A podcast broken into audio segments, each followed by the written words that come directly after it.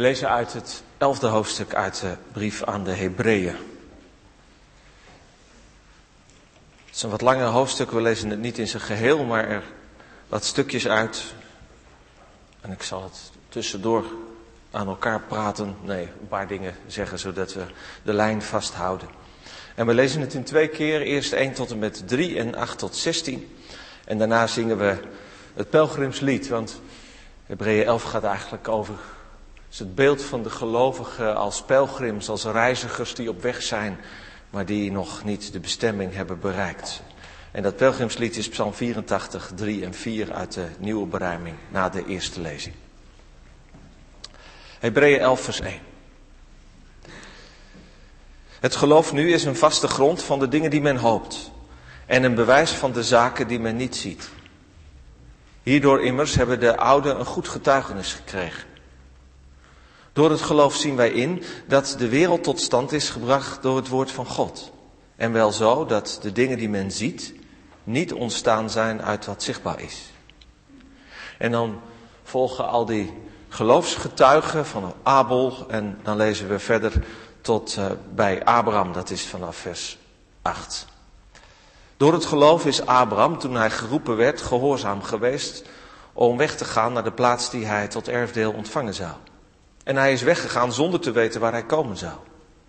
Door het geloof is hij een inwoner geweest in het land van de belofte, als in een vreemd land. En heeft hij in tenten gewoond met Isaac en Jacob, die mede-erfgenamen waren van dezelfde belofte. Want hij verwachtte de stad die fundamenten heeft, waarvan God de bouwer en ontwerper is. En door het geloof heeft ook Sarah zelf kracht ontvangen om zwanger te worden en een kind te baren, ondanks haar hoge ouderdom omdat zij hem getrouw heeft geacht die het beloofd had. En daarom zijn er zelfs uit één man, en dat uit iemand wiens kracht al gestorven was, zoveel geboren als de sterren van de hemel in menigte en als het zand op het strand van de zee dat niet te tellen is. Deze allen zijn in het geloof gestorven. En ze hebben de vervulling van de belofte niet verkregen, maar hebben die vanuit de verte gezien en geloofd en begroet. En ze hebben beleden dat ze vreemdelingen en bijwoners op de aarde waren.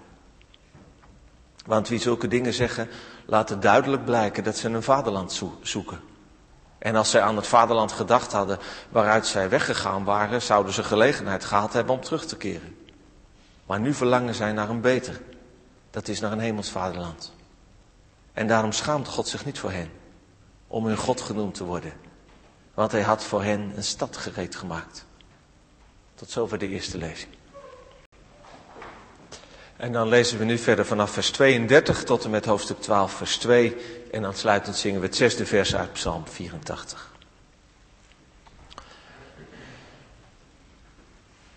En wat zal ik nog meer zeggen? Want de tijd ontbreekt mij om te vertellen over Gideon, Barak, Simson, Jefta, David en Samuel en de profeten.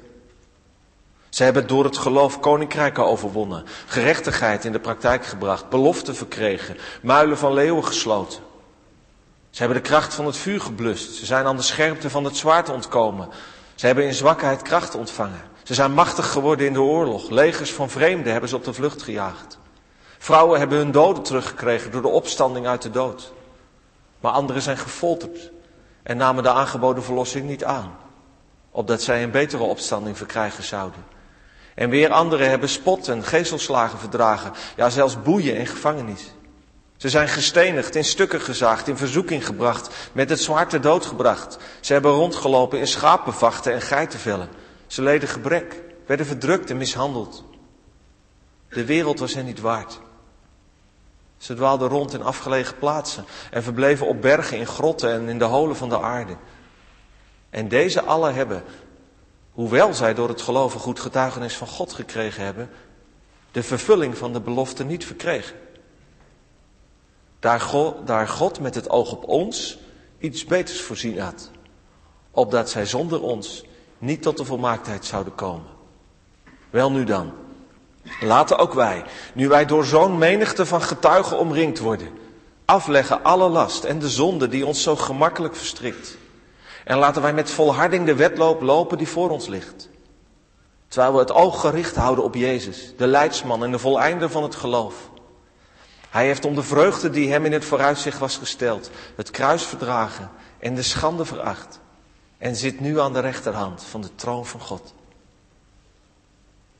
Zalig ben je als je het woord van God hoort en het bewaart. Gemeente van Jezus Christus. Vandaag hebben we in de kerk, althans in veel kerken, de namen genoemd van hen die het afgelopen jaar zijn overleden. En in de aanloop naar die zondag, wij vanmorgen deden het ook, schreef iemand me dat het zo goed is om de naam van onze overleden geliefde te blijven noemen. En het viel hem op dat heel vaak mensen zeggen niet meer de naam noemen, maar mijn over, overleden vader of kind. Maar hij zei, het is juist goed om, om die naam te noemen. En daarom ben ik zo blij dat dat in de kerk ook gebeurt. Want ook al zijn ze lichamelijk niet meer onder ons, toch blijven zij die gestorven zijn onderdeel van ons leven. Door alle herinneringen en door de sporen die ze in ons leven hebben achtergelaten. En ook omdat we geloven dat ze als kinderen van God niet weg en dood zijn, maar leven. Dus hun namen zijn niet alleen een herinnering aan wie ze waren, maar ze zijn ook een teken van wie ze zijn, nog zijn, dat ze er nog zijn. En als herinnering kan het natuurlijk heel pijnlijk en moeilijk zijn om die naam te horen of te noemen omdat het het verdriet oproept of misschien de wonden van gemis weer openhaalt. Maar als teken van leven kunnen die namen ons troosten. En nog meer doen. En over dat meer gaat het in dat machtige hoofdstuk uit de Hebreeënbrief over die gelovigen van vroeger. Waarin ook al die namen worden genoemd. Abel, Henoch, Noach, Abraham, Mozes en nog veel meer. Ze zijn lang geleden gestorven, dat waren ze al hè, eh, toen die brief werd geschreven. Het waren de gelovigen van lang geleden.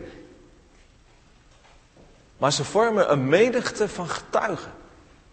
Van voorbeelden die ons aanvuren om het vol te houden. Om te blijven geloven. Om op weg te blijven naar de toekomst van God. Want dat is, dat is een van de dingen die, die, die, die we moeten zeggen over wat wij mensen zijn. Je kunt ook heel veel zeggen over ons mensen.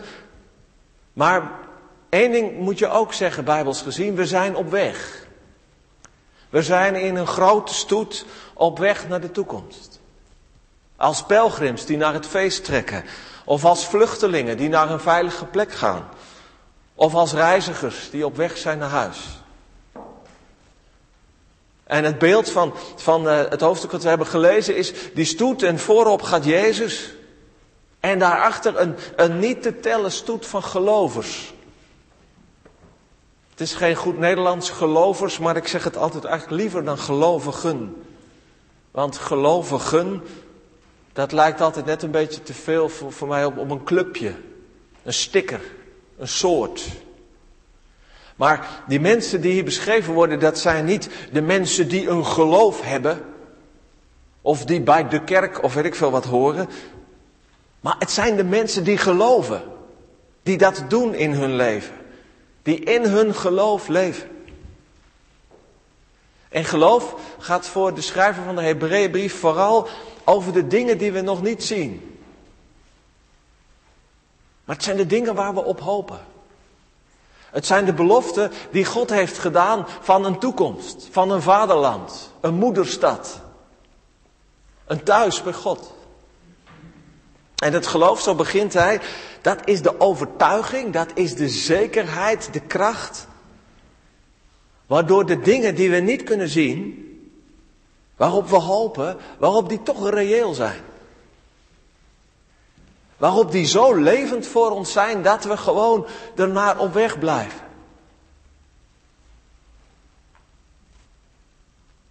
Gelovers zijn dus de minst gearriveerde mensen op aarde. En dat is denk ik altijd wel confronterend. Onze voorouders, die leefden in tenten, die waren onderweg. Dat waren vreemdelingen en gasten. En de Hebreeënbrief zegt dat is eigenlijk de weg van al die gelovers. We zijn er nog niet. Onze bestemming hebben we nog niet bereikt.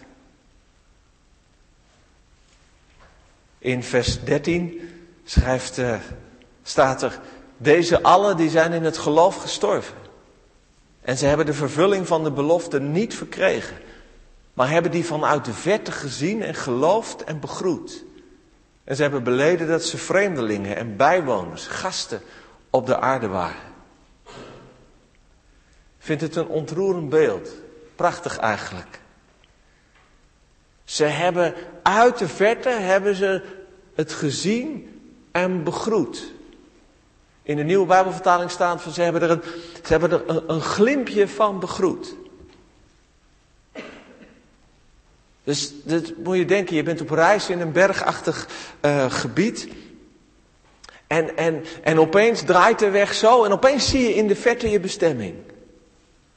En dan zeg je, kijk daar, daar is het, yes. Dat is iets van het zien en begroeten. Maar dan gaat de weg weer andere kant op en er schuiven weer bergen voor en dan zie je het niet. En dan ga je weer verder, zonder het te zien. Maar in geloof dat die bestemming daar is en dat je daar naartoe moet gaan. Van de week bij onze catechisatie hadden we het over geloven, heel basic. En een van de stellingen was geloof is moeilijk. En er werd het heen en weer over gesproken. Voor de een was het moeilijker dan voor de, voor de ander. En de ander zei, nou ja, dat maakt eigenlijk ook niet zoveel uit of het moeilijk of, of makkelijk is. Het is gewoon prima, geloven, dat, dat, dat is fijn, dat doe ik graag. Maar je proeft in dit gedeelte wel dat de nadruk vooral ook wel ligt op het moeilijke van geloven. En dan op de manier het moeilijk zijn dat je onder druk leeft. Dat was de ervaring van de mensen aan wie de brief is geschreven. Een minderheid die last had van wat wij vandaag zouden zeggen discriminatie. Vanwege je geloof, ja, werd je met de nek aangekeken, bespot. Kreeg je zelfs misschien wel problemen. Altijd was er de druk van de meerderheid. En misschien wel iets van vervolging. En dat is moeilijk. Dat leidt tot vermoeidheid en strijd en teleurstelling. En, en we lezen in de brief dat sommigen het opgaven. Dat ze het niet meer volhielden. Dat ze gewoon maar wilden settelen in het hier en nu. Leven bij wat je wel kunt zien en wat je al wel hebt. In plaats van altijd maar onderweg zijn en als het dan ook nog zo zwaar is. Net als de meerderheid zijn. Want dat willen we natuurlijk niet. Niemand wil vreemd zijn en anders zijn. Ja, geloven kan, kan zwaar zijn. En geloven kan natuurlijk ook moeilijk zijn omdat het leven moeilijk is. Want leven en geloven horen bij elkaar. Het is niet zo dat je je leven hebt en een geloof is een apart vakje of zo. En op een zondag als deze kan je ja, verslagen zijn door, door, door de dood. Dat je ergens de klappen hebt gekregen van het leven. En dat hakt er natuurlijk ook in, in je geloof. Of je het jezelf raakt of als je om je heen kijkt. Of dat vreemdeling zijn, dat kan met je geloof te maken hebben, maar je kunt natuurlijk ook een vreemdeling zijn in je familie, of in je relatie, of in deze tijd voor je gevoel, of in je lichaam, of in je geloof. En dan, dan klinken die namen van al die gelovers die ons zijn voorgegaan. Nee, die, die ons omringen, zegt de brief. Het is niet alleen degene die, die, die, die vroeger, van vroeger die voorgegaan, maar ze omringen ons. Ze zijn om ons heen. En hun leven is een getuigenis. Het, is, het laat iets zien van geloof dat volhield. Dwars door alles heen. Ook al was het niet gemakkelijk. Neem Abraham en Sarah, we hebben hen er even uitge, uitgetild in de lezing. Hun land, hun familie moesten ze achter zich laten. En ze moesten op weg gaan naar onbekend gebied. Een land wat hen beloofd was, maar hun hele leven lang bleven ze daar vreemdelingen. Niks was van hen. Ja, op het eind hadden ze alleen een graf. En maar wachten en wachten op dat kind, wat, wat het kind van de belofte. En dan uiteindelijk komt het op een onmogelijke manier, komt het dan toch. En dan nog een keer moest Abraham dat kind loslaten en bijna weer, weer, weer kwijtspelen. Om het dan toch nog weer terug te ontvangen. Ja, denk je, dat, dat zijn echte gelovigen. Hè? Dat zijn de geloofshelden, zoals ze hier ook wel worden genoemd. En wij en, en, en onze geliefden, ja, die vallen daarbij natuurlijk een beetje in het niet. Maar dan moet je natuurlijk beseffen, die Bijbelse figuren zijn net als wij, mensen van vlees en bloed. Abraham, dat wordt hier natuurlijk niet verteld, want hier gaat het over het voorbeeld van volhouden. Maar Abraham, we weten het, dat was ook een angsthaas en een lafaard. Die zijn vrouw tot twee keer toe opoffert. Omdat hij bang is dat hij, dat, dat hij gedood zal worden. Abraham en Sarah die hun eigen oplossing voor de kinderloosheid en voor hun toekomst uh, in, in elkaar flanzen. Waardoor hun leven ontzettend pijnlijk complex wordt. En Sarah, hier wordt gezegd dat ze geloofde, maar als je Genesis leest, het enige wat ze kan doen als de engel komt, om, of als God zelf komt om, om die belofte uit te spreken, dat is dat ze nog maar cynisch kan lachen. Ja, ja, het zal wel. De Bijbel die doet gelukkig niet aan van die vrome verhaaltjes hè, over volmaakte gearriveerde gelovigen. Half engel, half plastic. Nee, het zijn mensen als wij. Maar ze geloven. Dat is het. Dat wil zeggen dat ze de belofte van God, van een vaderland, van een toekomst van God, dat ze die serieus nemen. En dat ze vooruit bleven kijken en leven. Soms moedig en heldhaftig. Sterk en vrolijk. Niks kon ze tegenhouden. Maar soms ook struikelend en vallend en dan weer opstaand. En zo gingen ze hun weg. Op weg naar die stad die fundamenten heeft. De stad waar God de architect en bouwmeester van is. Dus de stad die God voor ogen heeft en die die geduldig aan het bouwen is. Het is natuurlijk een voorrecht hè, als je de mensen die ons zijn ontvallen door de dood als je ze zo ziet. Als mensen die met ons onderweg zijn. De pelgrims breekbare, twijfelende, halve gelovers, of juist hele stoere, sterke en diepe gelovers. Ze zijn ons voorgegaan. En hun namen zijn niet alleen een herinnering, maar ook een getuigenis. Dat zij die weg gegaan zijn en dat ze hebben volgehouden. Zonder dat ze de bestemming, de toekomst waarop ze hoopten, hebben gezien. En de belofte van God al hebben verkregen. Ook zij zijn er nog niet. Dat is misschien een beetje vreemd dat ik dat zeg. En misschien denkt u wel van, ja maar wacht even. Onze, onze gelovige overledenen, die, die zijn toch in de hemel? Zingen we, zeggen we niet dat ze nu thuis zijn bij God? Zijn ze niet al aangekomen in de stad van God? Juichend voor de troon, terwijl wij, wij hier nog, wij zien het niet, maar zij zijn, zien het al wel. En hoe kan het dan dat er aan het einde staat van, dat, van die lange opsomming van al die gelovers? In, uh, in vers 39.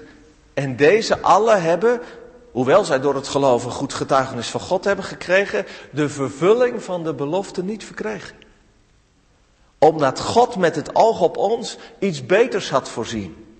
Opdat zij zonder ons niet tot de volmaaktheid zouden komen.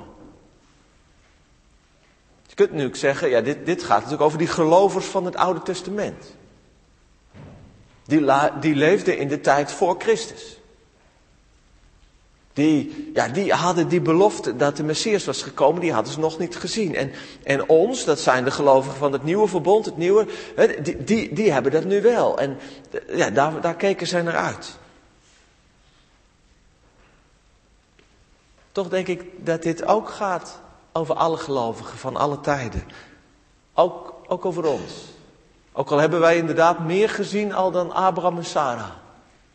hebben we in Jezus gezien dat, dat, dat de beloften van God het, centraal zijn vervuld in Hem, maar tegelijk, ja, wij zien het ook nog niet. Het koninkrijk van God is niet gekomen.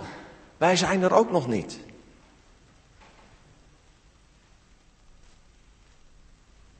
Ja, en de Bijbel is, is heel weinig geïnteresseerd in het leven na de dood.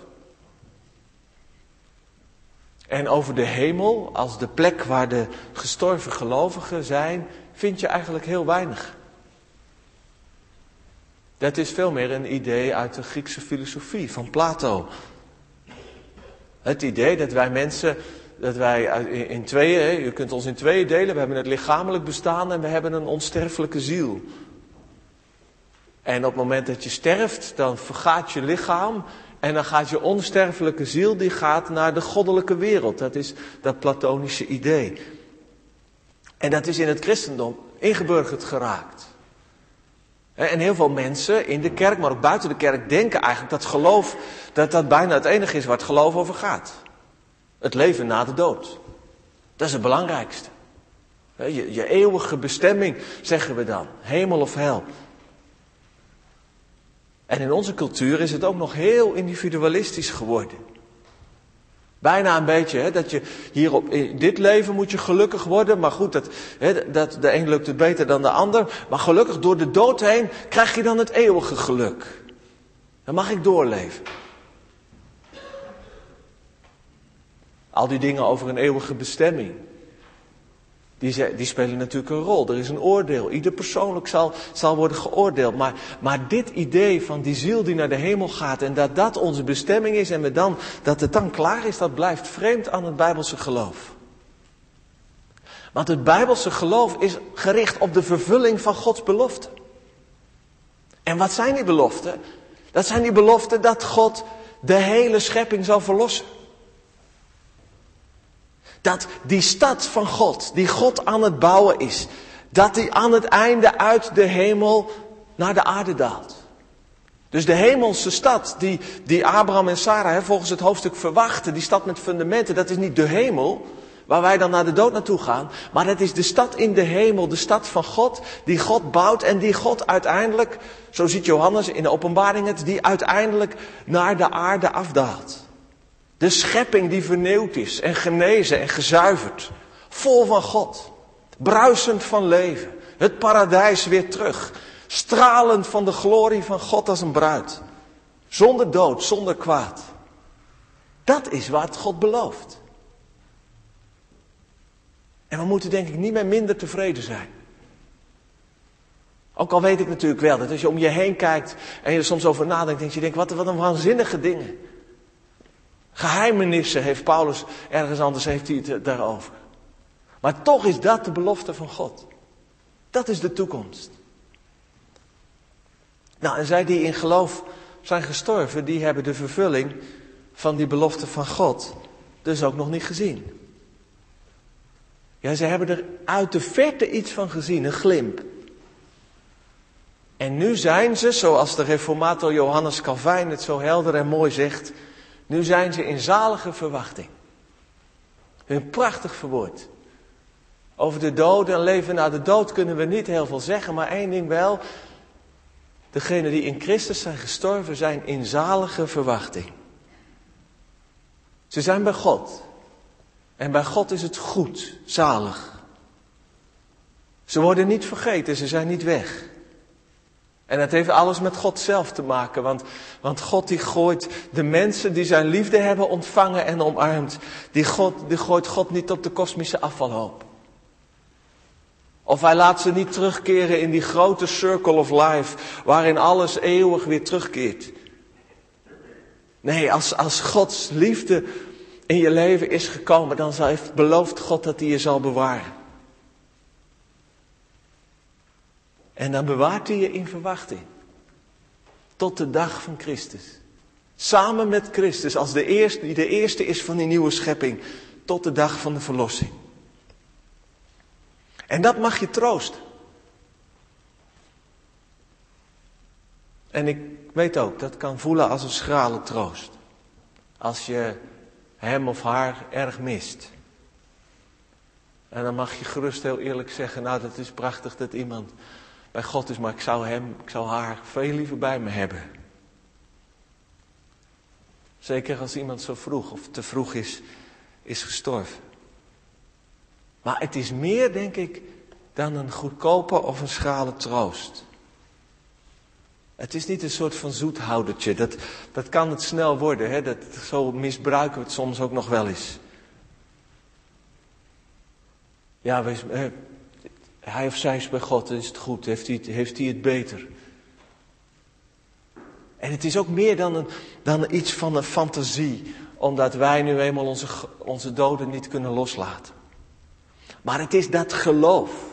Het geloof dat, dat ons overtuigt dat de dingen die we niet zien, natuurlijk zien we het niet. Maar dat we die, al gelovend worden ze toch werkelijkheid. Kunnen ze zelfs een soort van zekerheid zijn. Dat je zegt, ik weet zeker, hij of zij is in zalige verwachting bij God. En, en dan wordt ons verdriet en ons gemis ook opengetrokken naar een veel grotere werkelijkheid als we op deze manier nadenken over, over, over de doden. Dan gaat het niet meer alleen over waar onze geliefde overledenen zijn, over leven na de dood. Maar dan gaat het over dat veel grotere, de bestemming van ons leven, van deze planeet. Met alle leven die er is, de hele schepping, niet alleen de mensen. En gaat het ook over onszelf? Wij de levenden. Waar wij voor leven. Welke weg wij gaan. Wat ons geloof inhoudt. En zo zijn de doden en de levenden veel meer met elkaar verbonden dan we denken. In de gemeenschap van de heiligen, zoals we dat in de kerk zo noemen, zijn ze eigenlijk heel dichtbij. Nu wij door zo'n menigte, zo'n wolk van geloofsgetuigen omringd zijn. Daar begint hoofdstuk 12 mee.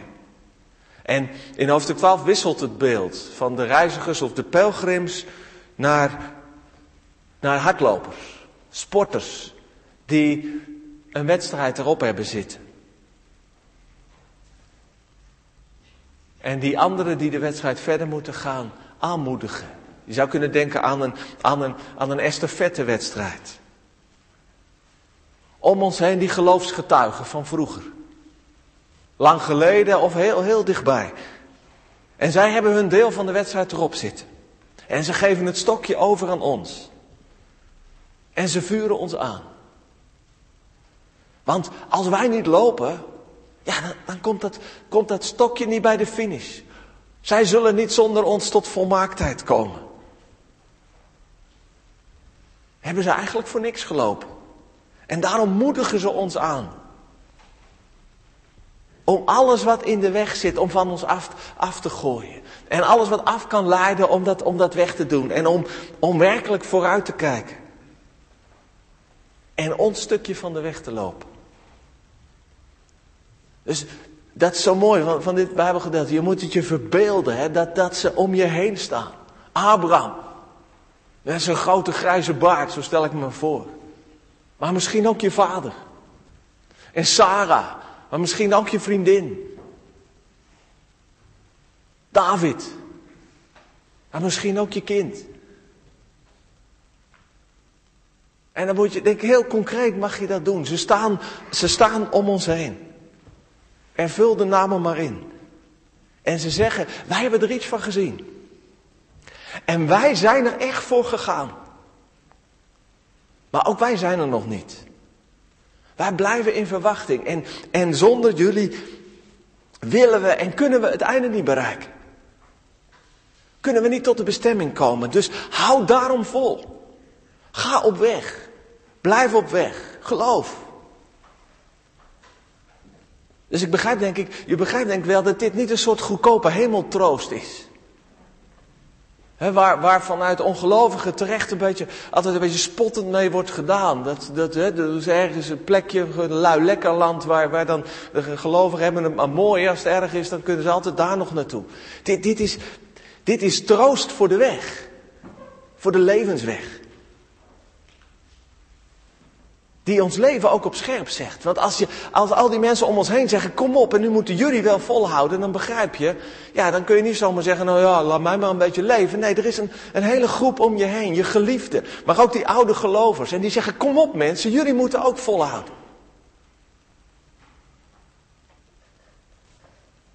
En het is ook een bemoediging, want ja, als je weg zwaar is, voor een deel, voor die mensen in de, aan, aan wie de brief geschreven is ook.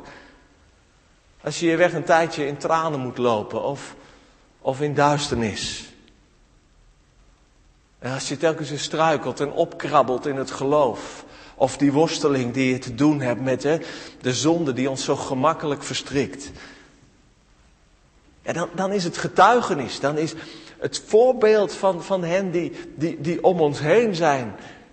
Ja, dan is het ook een bemoediging en een aansporing om het vol te houden.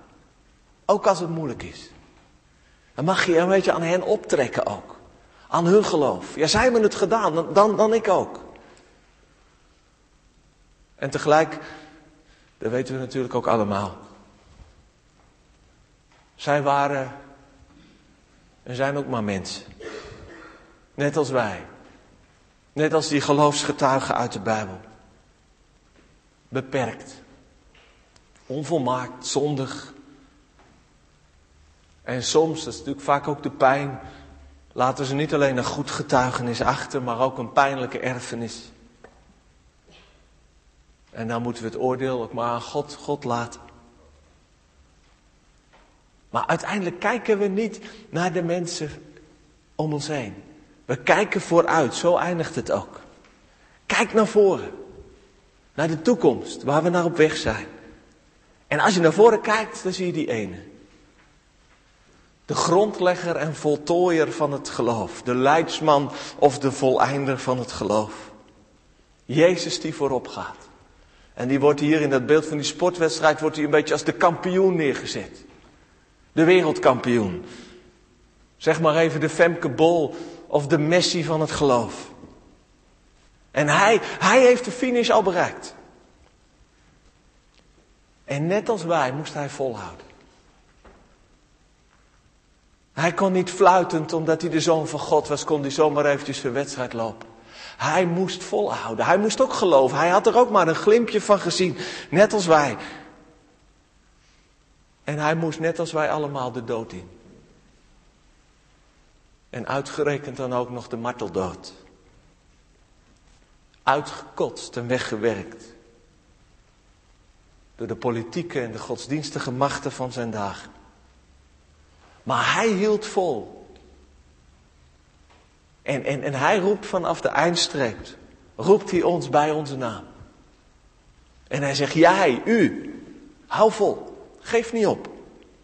Kijk naar mij en blijf geloven. Amen.